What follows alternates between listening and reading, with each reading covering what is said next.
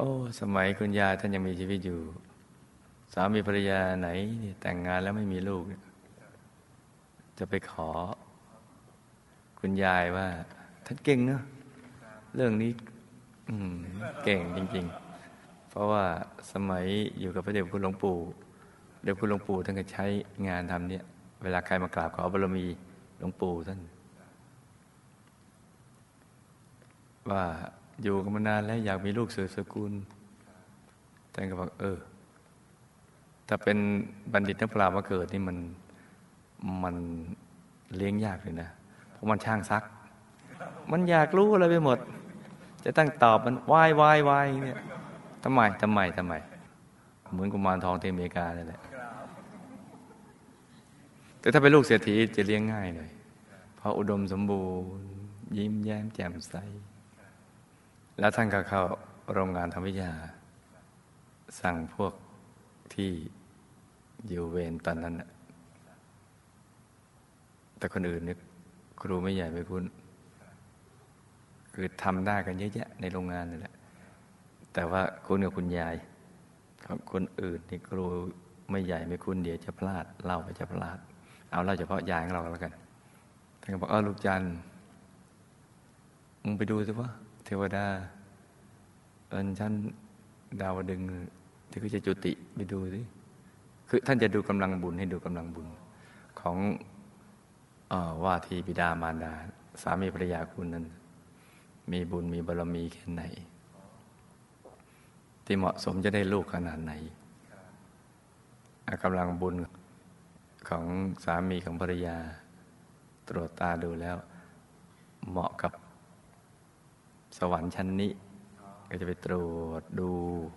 สมมุติว่าชั้นดาวดึง ก็จะไปค้นดู เทพบุตรที่กำลังจะจุติลงมา ท่านก็เข้าธรรมกายกอวิชาธรรมกายแวบไปเลย ไปตรวจตราดูตามวิมานต่างๆ ที่จะมาบังเกิด เพราะว่าท่านเหล่านี้เนี่ย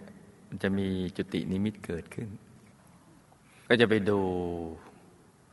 แล้วเทพบุตรเทพธิดาก็จะพาเข้าไปในสวน จิตลัดดาวันนันตะวันสวนต่าง ๆ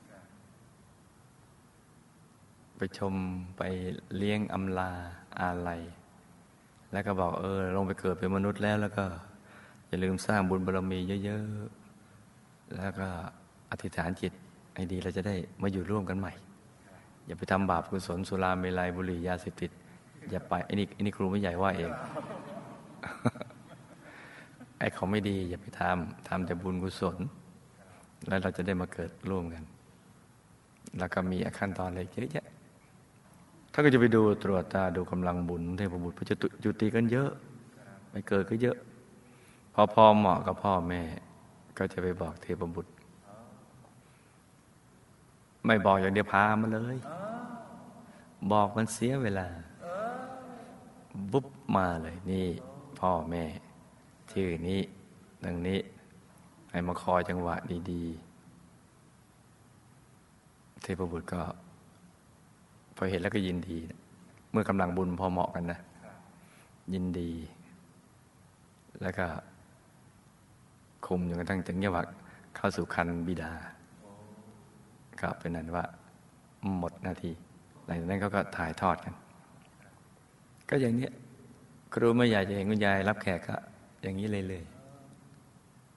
ไปดูตรวจตาดูเป็นปกติไอ้ดีเหมือนกันนะ